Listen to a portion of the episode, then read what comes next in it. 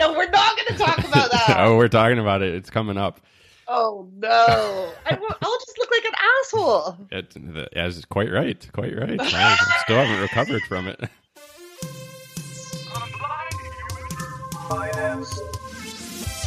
Hey, what's up, everyone? Welcome to the Financial Independence Podcast, the podcast where I get inside the brains of some of the best and brightest in personal finance to find out how they achieved financial independence.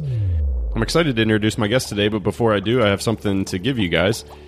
Uh, if you listen to episode 40 of the podcast, you'll know that my brother is over here visiting and he was taking a little mini break from work. And since he was here and didn't have a job, I was trying to think of something I could give him Mad Fientist related that I could pay him for. So I thought it would be really cool if he went back through all of my old podcast episodes and extracted all of the best advice from those episodes.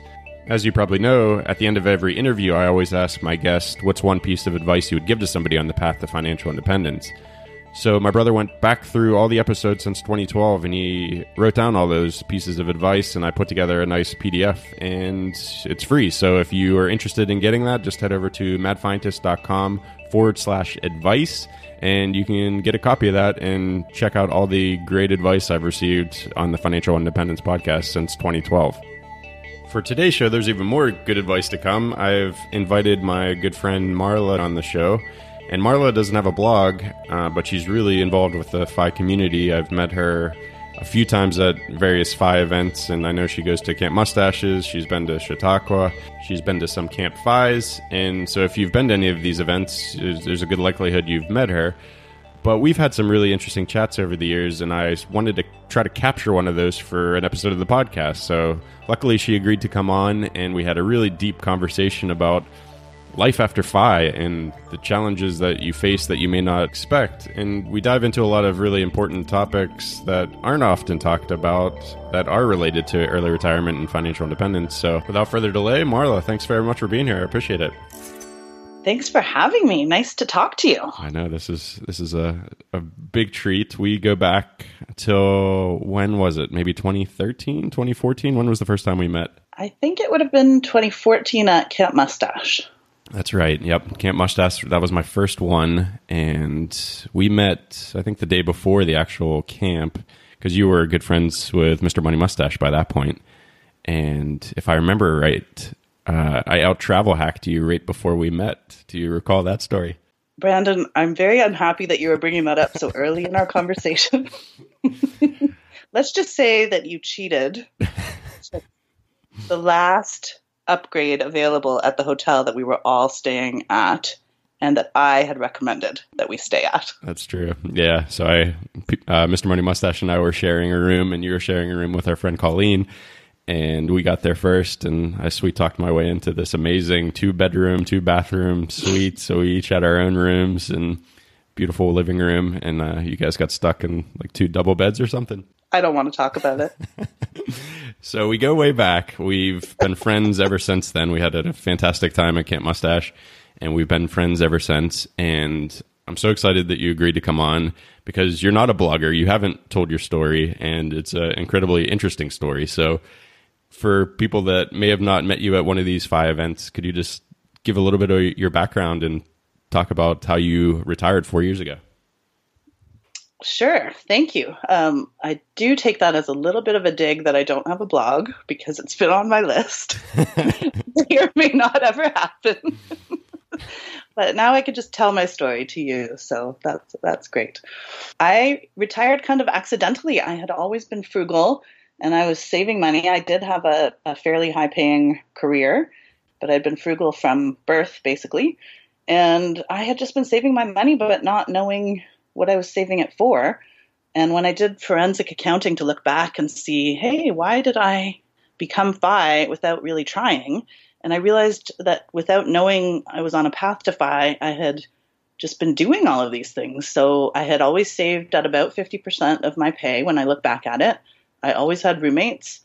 I never bought a brand new car. I, my parents were kind enough to help me with a house hack, which it would have never been called that at the time, but they bought a house that I managed with renting out to five roommates all through college. And I never uh, inflated my lifestyle. So I guess I basically retired at 43. So I figure I worked about 15 years, saving at 50%. and you're the math guy. So I think that's how it all worked out. so when did you realize that that was possible? Well, I did have a series of unfortunate events, I guess, to um, quote the book, where I lost a job. So I kind of had time for soul searching. And so I guess during that time I was reading, researching, I, I stumbled on Mr. Money Mustache and it kind of changed my life. And then I went to the first Chautauqua in Ecuador, basically to meet him and to meet Jim Collins um, from JL Collins NH um, because his stock series had really helped me. And so I kind of just went there with my numbers and said, I think I might be done. What do you guys think? And they said, Yeah, you're done.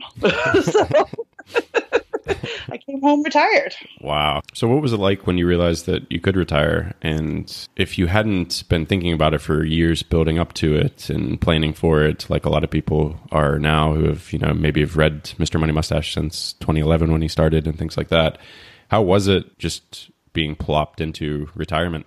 Yeah, I think plopped is a good word. I think I was the happiest. Like, it was instant happiness and gratitude, and sort of waking up with like a smile on my face, thinking, I don't have to do anything. I have no deadlines, no schedule, no routine. But at the same time, I also had no plan. so um, I always tell people, like, it just feels like this. I always use the word luxury because what could be more luxurious than having time to figure it all out? So uh, I feel really lucky. I feel like uh, it was challenging and I haven't necessarily used the time as well as I wish I had, but it has evolved. So it's been four years. And so I think a lot of writing has been done. One of the writers I like the best on this topic is Living uh, FI, yeah. which is kind of an awkward name, but um, he calls himself Doom, and he he no longer blogs, which is a bit of a pattern uh, with people who are already FI that they find other things to do when they stop blogging. But he wrote some really brilliant things about how to come to the decision and the one more year syndrome, and also the realities of what it's like when you actually do pull the plug. And so he he talks about a detox period and that that's important for everyone. And I feel like I've been on the longest you know, four years of detoxing without knowing what you're doing is a little bit silly. But just in the last year and a bit, I would say I, I feel so much happier and and even happiness isn't the right word, like more content and more comfortable in my own skin and comfortable to just be and not feel like I have to answer. You know, everybody always asks the question, like, well, what do you tell people about what you're doing? And that used to be such a fear and you know maybe you have a comment on this too like it was so scary to try to answer that question. Um, and i would make up stories and i came up with great stories and i would tell people oh you could use this answer and you could use that answer. And what i found now is i just tell the truth and i don't try to be aspirational about it and let people come to their own conclusion. And hopefully they can see if they know me that i seem a lot more content and if they don't know me, they'll ask interesting questions and the conversation goes in a much more authentic direction. Yeah, that's really good. Um, I still just rely on the old, um, just a programmer, but I just do it for myself now. So I just work for myself, which is true. Like I still do write code for myself, but yeah, I haven't reached the point where I'm I'm comfortable just like telling the the full story, I guess. And have you ever had any like pushback on when you have told people that, or? You get a lot of the typical. Uh, well, I could never do that, and because I'm single and I don't have kids, I think uh, that's a built-in safety for people to say, "Oh, well, I could ne- never do that because." Da, da, da, my expenses are too high, that kind of thing. So, and of course, I give people that. Like, everybody's got to figure out their own, you know, not very many people, and I'm sure you've found this to be true. Not many people actually want you to help them do the same thing you've done. And I don't try to you know, brag about my life or or tell people they should live like me. I just tell them what I'm up to. And most people don't want to drive an old car or live in a one bedroom apartment. So they kind of make me feel sorry for me, and that's just fine. right. Yeah, exactly. so you had a high power career and I'm sure you had a lot of stress and how so do you think it took the 3 years of straight up early retirement to finally reach that point where you finally got all that career stuff out of your system? I don't know. That's an interesting question. It definitely took more than a year. And then there was a, a lot of like false starts or ideas of how I'm going to spend my time without, I guess, probably self criticism, I guess, of like, what am I going to do? Why aren't I doing this? Telling people I'm going to do, you know, start a blog or write a book or, you know, something that sounds great, but then still not doing it. So I think that was probably, you know, rather than the stress of the work, it was working that stuff out. It was trying to figure out what makes me tick, what's going to make me happy. How do I, you know, I can go on amazing trips, and I certainly did that a lot for the first few years. But then, sort of, what life do I want to live on a day to day and week by week basis? So yeah, let's talk about that because we've we've chatted in person about travel and things like that. So, had you planned to do a lot of travel, and then was it similar to my situation where it's like, okay, yeah, this is fun and all, but you know, doing this for the rest of my life, like I thought I was going to, isn't really for me. Yeah, I still I love travel, and like I looked back on the last four years of how I spent my time, and the first couple of years I traveled for 118 and 110 days in each of those years. Wow. So obviously it was very it was a big part of sort of how I thought I would want to spend my time. And then it's gone down to like this last year was more of an experiment in in being home more, and it was around two months of holiday or vacation days or or travel time. So I didn't really have a, a plan like I wanted to be a full time global nomad, that kind of idea. But the idea of slow travel and taking big trips and and being on the move was very appealing, and to a certain extent, it still is. But it's not. Um, I think that feeling where you're working and you have a vacation, that feeling you get when you're on vacation is so exciting. And it's because it's an escape from a stressful life. But if your life is no longer stressful, you no longer need that escape. Absolutely. Yeah. So, how was this? How was the last year with less travel? Did you enjoy it more? Did you miss some of the travel? Or, like me, did you really enjoy just like normal life at home because as you just said it's less need for escape when you actually can build a life that you really love uh, where you live so. Yeah i i just think that it's i don't know if i can attribute i think it's my it's how i am on the inside that has changed and no matter what i'm doing now i think i'm going to just be more content. So the difference like i didn't miss going somewhere i still have long lists of places I want to go and, and things I want to do. So I think it'll vary from year to year how much I'm I'm traveling or whether I move somewhere part time or you know I think the whole um, geographic arbitrage is very appealing. So I think I still look at life as an adventure that I'm probably not gonna live in one place, uh, you know, as a home base all the time. But I think I'm just more comfortable. That whole thing of wherever you go, there you are. That just resonates for me where maybe I didn't really, I was searching for happiness in external, you know, physical locations or external experiences.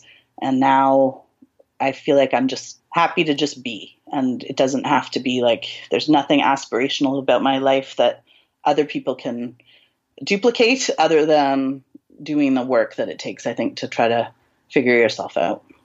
So yeah, can we talk about that? Because I think you and I have had similar struggles after leaving work, and we've talked about it in person and things like that.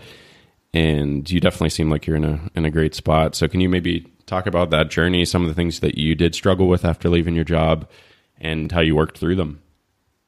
Sure. I mean, I think identity is a huge issue if you've worked in, um, if career has been important to you and you've always uh, enjoyed external validation. Uh, I really did, and and if you take that away, how do you get validated, and how do you recognize that external validation is there's nothing real about it? So you have to you have to feel good about yourself just for being you. Yeah, that's it's the same conclusion that I've reached. And I forget, I was being interviewed for something and we were talking about success and how you're, if you're okay with like not having success anymore and things. And, you know, I, I thought about like the past, you know, six months where I've actually had like normal life just here in Edinburgh and just like really like trying to build this new life that I've always dreamed of having. And yeah, the core focus over that time is just like putting in the hours every day doing the thing that I want to get better at and then just judging if I'm getting better against myself, which is nice to not even look externally because like I sort of feel like I won like the game, like I won the game. I'm outside the game now and now I'm just doing this thing on my own to just get better so that I have more fun doing it. And that's only a recent change, but yeah, not looking externally anymore is really freeing. It is, and I'm I, I'm not saying I've cracked the code and I've figured it out, but at least I feel like I'm on the right path, and I think what you're describing, you are too.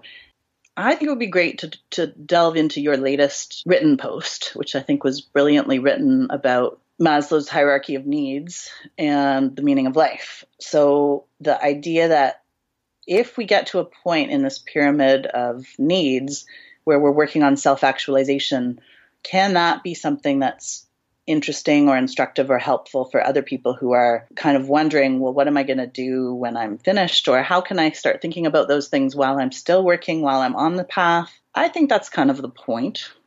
I think you have over 200, 220 ish comments from that post. And I would say, like, I didn't find any that were negative. Like, people were really kind of wowed by it. And it made them think, like, because you did your own pyramid about um, kind of the the hierarchy of FI also, but more people were talking about that whole, you know, reaching the top of the pyramid. And I'm not saying that as like you and I are somehow like self-actualizing. We've we're at the top and and we've figured out all the rest, or that that's better. A lot of people commented on how important the self-actualizing piece is no matter what level you are in terms of needs and that many people have figured that part out before like even with with very little in terms of money. So I look at it as as uh, good fortune to have the money so that I have the time so that I can spend time thinking about this. Because I think if you're working hard, and one of the posts that I think has been the most instructive for me, and I think is super helpful for anybody on the path to FI, is Doug Nordman's po- post called "The Fog of Work." Mm. Have you read that one? Yeah, I have. It's great. I'll link. I'll link to it in the show notes and he, like what he basically says, and because he writes the military guide to retirement, um, he's basically using the metaphor of the fog of war, but the fog of work, and saying like, how do any of us expect that we're going to be able to figure anything out while we're working because we're tired? Like you barely have time to, you know, you come home and that's when you want to have downtime or or social time or go on a vacation. Like, and then he even points out when you're on vacation you're not using that time like you're having like the work of play. Like you're it's work because you got to go see the sights and eat all the best food and drink all the best drinks and party like and of course that's fun. But when is it that you're supposed to have the time to do planning for your life or think about bigger things? So i guess that's where it's like if you have this luxury I'm not saying I sit around and ponder this hours a day, but that's what's great when you can can make friends in the community who can who either a little bit ahead of you in terms of being um, no longer working or they they are pondering the same things you're pondering. The problem I see is that FI is like the perfect distraction from trying to do that or feeling like you have to. Like, at least for me, like I was like, oh, I'll just be happy when I reach financial independence. And I think a lot of people are probably in this similar situation. So it is like the perfect distraction. So I think I said in one of my posts, it's like, like you said before, we feel like we're above the consumer culture because we're, you know, we don't have to go out and buy all these fancy, shiny things. But in reality, like FI is just another shiny thing. And rather than, yeah, treating us to make us feel better uh, by going out and buying a fancy meal or going and buying a new bag or pair of shoes or something, we instead are just focused solely on like optimizing our investments or you know our asset allocation or something because FI is the thing that's we're using to we're pinning all our hopes and dreams on it and it's a perfect distraction to make us not have to think about these things. So do you agree with that? And do you see any ways to like help people see that? I just got goosebumps hearing that because i think like we're so much on the same page with that thinking. Like it everything can distract you, right? And to actually have to sit and be in your own thoughts and be in the moment and not be looking at your phone and not be, um, you know, thinking about the next thing or or the past thing, like, and that's where you know it does start to you start to see a commonality with people trying to try out meditation and think about mindfulness and settling and quieting your mind and, and, and what the philosophers are trying to teach us. And I mean, that's how I'm spending my time reading things and really trying to just be and be happy just being. And that sounds simple, but it really isn't. We all have insecurities and we have active, chaotic minds and we have self doubt.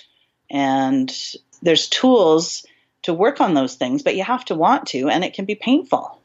So during your journey, was there any sort of books that you read or any things that you did in particular that helped you uh, get to where you are now? Uh, yes, in terms of resources that I that helped me or books I read, I, I found a few things. I happened on. Um, I don't love the Tim Ferriss podcast, but occasionally I think he has guests that are really interesting, and then I go seeking out more information from them.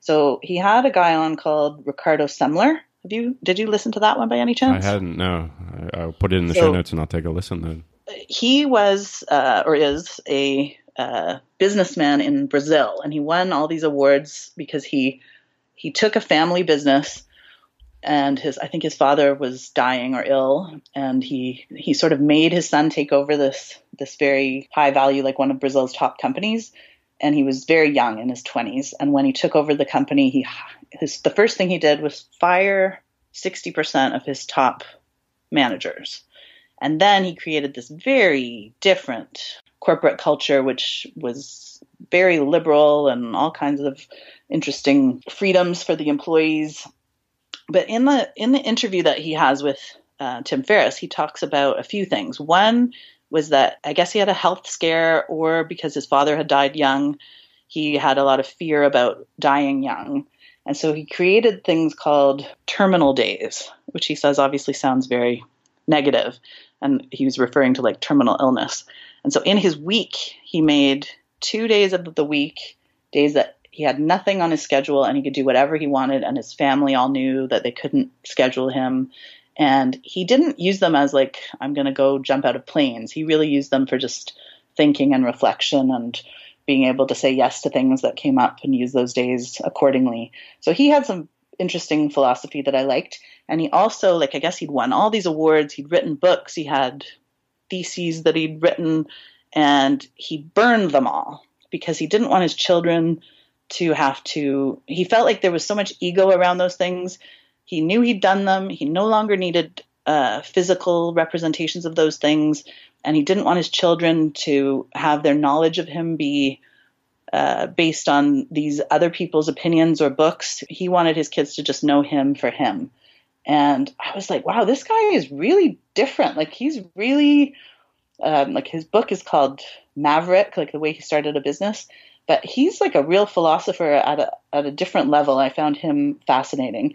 And he talks about, as his business philosophy, the three whys. And you talked about that in one of your articles when you were talking about Vicki Robin telling you, like, using the whys. And I guess and maybe you can talk about how you uh, uh, what Vicki taught you about it, and then I can tell you what he said about it. Yeah, it was it was actually in that hierarchy of financial needs post, and she said you just have to keep asking yourself why, like you know, figure out something that you really enjoyed doing or got a lot of satisfaction from, and then just try to figure out why, and just keep saying why, why, why was that, why was that fun, why was that, why did that give you satisfaction, and why was it worthwhile? And just keep trying to ask yourself why until you can't ask yourself why anymore. And that'll you know boil down to the core essence of what it was about that that particular thing that made you so happy. Yeah and he talked about that and used he said you had to do it three times. And if you asked yourself why this and then the answer to that question well why that? And and I think you you did that very well in sort of coming up with your purpose or at least a synthesis of a direction or a sort of statement of, of where you want to go. And I guess it comes from Toyota actually had this like five whys of uh, it's part of their management and production style. So yeah, I looked it up on Wikipedia. It's kind of interesting, but I think it works even better as a personal uh, something to to think about. So he was helpful, and I read a book. This one was almost like a joke, but it was called oh how to be miserable the author's randy paterson and so i read it thinking well that's kind of funny i'm going to read this how to be miserable but i thought maybe i'll even read you this little quote from it because it's kind of crazy. And it, like I read the book and went, oh, I thought I was happy, but now I don't know. so he asks this question. There is one question you must never ask yourself, and remember this is a little bit tongue in cheek because it's it's an instruction manual of how to be miserable. If I were already good enough, what would I do then? If that is, you didn't have to make up for your inadequacy, what would you do with your life? If you did not have to paper over your faults, what would you read? What films would you see? What courses would you take? Where would you go? Having become fully capable, what would you use that capacity for? Where would you make your contribution? If you ask questions like these, all your work on the misery project might come undone. You might begin living your life rather than preparing for it. And you might discover that that alone can sustain you, elevate your mood, and destroy the cynicism and unhappiness you have worked so hard to create. Wow, that's really good. Yeah. So anyway, that book is kind of fun, but it actually is really was helpful. And your your uh, sort of non traditional financial independence, your podcast interview with Chris Hutchins, when he talked about uh, doing one memorable thing per month, mm. I hmm. thought that's super cool too. That really stuck with me. So you'd mentioned something about the Maslow's hierarchy of needs. Uh, you want to talk a little bit about that because it definitely uh, relates oh, yeah, to what we were just talking about. That's good, that is a good segue. Well, I, I was looking at the pyramid and thinking, you know, it's a nice answer if people are asking me what I'm doing to say, well, I'm, I'm self actualizing. that doesn't sound pretentious at all. No, it's not at all pretentious. And, and uh, but then I looked at the pyramid and I went, you know what? I don't know if I've figured out all of these. I've certainly got my uh, a roof over my head and enough food to eat, but these issues of belonging and esteem, I think, are really critical and important. And um, esteem, in particular, like when we were talking before about comparing ourselves to others or keeping up with the Joneses, being cautious about our ego and caring what other people think I think that's probably a lifelong struggle that it, it's hard to get past. So I like to look back at the pyramid and say maybe it's more of a circle where we have to keep on working on some of these things. If we're retiring early and we're leaving this high salaried career, we have to kind of face our own, you know, should we be doing that? Are we wasting an expensive education and an investment of time in our careers? And how can we justify that? And I think we want to justify it to ourselves, but we also want to justify it to others. And th- this is where caring about what other people think really does come into it. And even to our parents, right? Like, I think many of us are, are leaving the workforce before our parents, and that's really strange. And if we're doing that, we want to make our lives uh, like, well, what are you doing instead? Why are you not going to be a lawyer anymore? how are you being useful or productive or leaving meaning? And so I think you touched on that in your article talking about like do we need to have leave a legacy or are we searching for immortality and I don't know if you had some thoughts about that part of it that we could talk about that a little bit. Sure, yeah. No, I'm still trying to figure it out and like I said in the post, like as I thought about all those things, I, I realized that that stuff isn't actually worthwhile or important or necessary to, to strive for. And I, I couldn't come up with anything better than just, you know, being happy and making as many other people happy as you can. And that's really where I'm still at. Like, I, I don't know. What are your thoughts on that? Are you, I think it's true. I, I think it's uh, like, I think that I want to I want to sound good both to myself and to others and the sounding good is this giving back idea.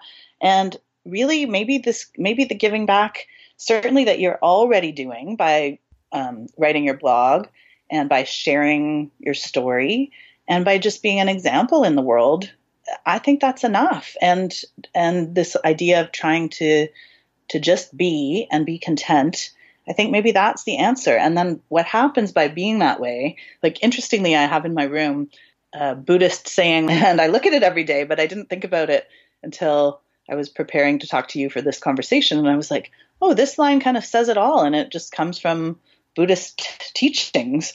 And it says, to bring peace to the earth, strive to make your own life peaceful. What's beautiful about that is it still has the word strive in there. So there's an effort required to be happy.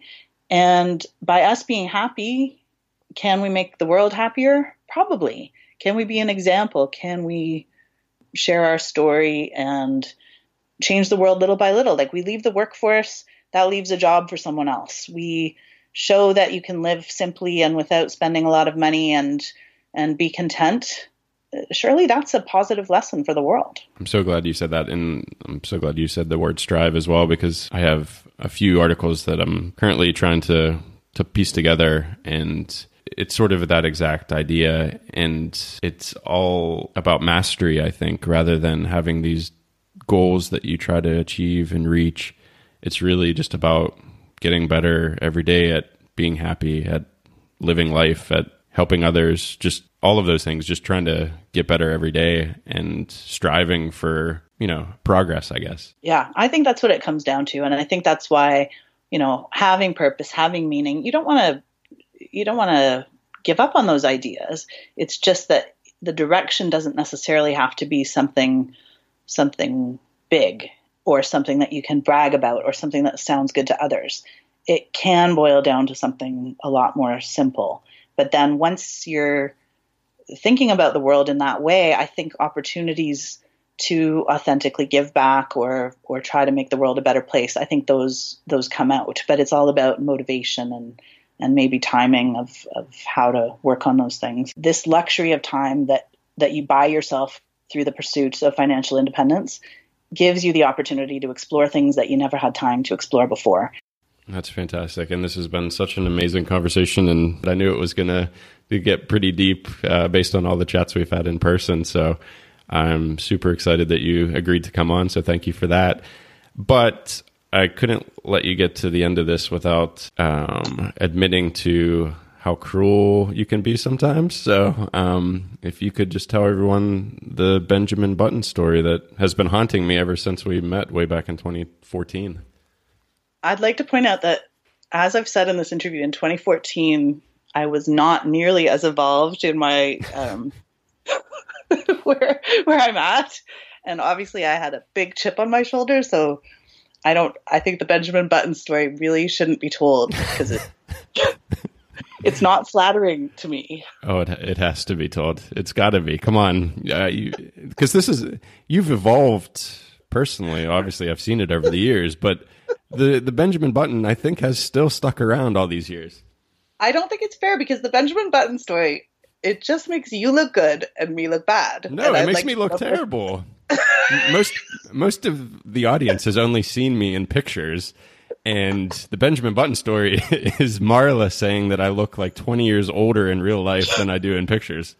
And you've you've made me take pictures while being with you multiple years in a row and then showed people how much younger I look in the photos.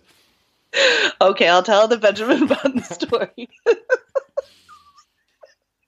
so, for those of you who haven't seen this classic piece of cinema greatness featuring Brad Pitt, the story of Benjamin Button is um, a person who starts out old and gets younger versus the rest of us. so Benjamin Button starts as a very, very old man and then turns into a baby at the end of the movie. And when I first was reading The Mad Fientist, I really loved the blog. And in Brandon's About page, he has, sorry, that was some Canadian pronunciation of About for you. it, it, it's it's it's happened more than once this time, and I just let it go. we didn't say I'm from Canada, but now the secret is out. Yeah. oh, sorry, I just said out too. Now I'm really in trouble. Under about on the Mad Fientist's blog, there's a photo, a very attractive photo of Brandon, and he's in a hammock in Thailand. And I was very envious when I saw his picture because I thought, this guy is so young. How can he be so smart and have life figured out and know all these tax optimization strategies and have figured out all this stuff? He is just way too young to know all of this stuff. and so it was with great relief that when I met him in person, I could say, Oh, thank goodness he's not as young as I thought. So I think that sounds very justifiable, but when I made my mistake was I never should have shared that. And this was like the first time we met. This wasn't you didn't this we weren't like buddy buddy by then. This was like right out the gate. Yeah, no. We basically never met and I had this in my mind as such an important thing that it just burst out of me. You know when you say things and then you wish you could suck them back in? it was one of those moments.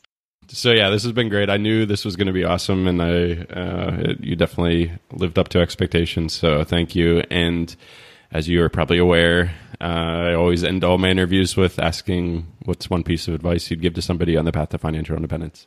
I think it would be it's not a rush. You don't need to compare yourself to the latest 30 year old. There's so much great life experience that you can have through your career and you know what? Even if you're hating your job, there's lessons in that too, because nothing's ever perfect. And I think I said earlier in our conversation that wherever you go, there you are. So if you think you're going to be happy because you retired or because you lose weight or because you um, gained mastery over something, that's not what brings happiness. You're going to have to do the work um, to be happy, and you can do that at whatever point you're at. So there's no rush. Enjoy the ride. Perfect. Thank you so much, Marla. If anyone wants to get in touch with you, should they just leave comments on the show notes of this show, or do they do you want to send them anywhere? Um, people can reach out to me on Facebook because I think it's easy to find me. So you'll put my name in there, and they can send me a message that way if they would like to. Okay, I will put a link to that in the show notes too, so they don't have to search for you. Um, thank you so much. I can't wait to see you again. Hopefully, you're going to be making it over here for a trip, which we talked about before. Um, but thank you so much for doing this. Thank you very much for having me. It was a really good conversation. It was fun. I don't think it was quite as silly as it should have been. I know we got way too serious. Way too serious. and I think anybody that meets us in person needs to know that we are super fun and we do not talk about all this deep stuff all the time. No, well, you did share with me that you have a newfound joy of hard liquor, which which is a great which is a great after work uh, early retirement goal of yours, which we didn't talk about. But now that you do, then yes, we're gonna when you come over, we'll have some good whiskey, and we will have a proper conversation uh, that we can record for uh, episode two of this series. I agree. More drinking, less philosophizing. All right, thanks, Marla. Thank you. Bye. Bye. Hey, it's the Mad Fientist here again. I hope you enjoyed my chat with Marla as much as I did. It's always such a pleasure talking to her, as I'm sure you've realized from listening to that. Uh, before I go today, I just wanted to remind you that if you want to get that PDF that I mentioned at the beginning of the show that contains all the great advice I've received over the years on the podcast, just head over to madfientist.com forward slash advice and you can get a free copy of the PDF there. Anyway, that's it for today. So thanks for listening, and I'll see you next time. Finance.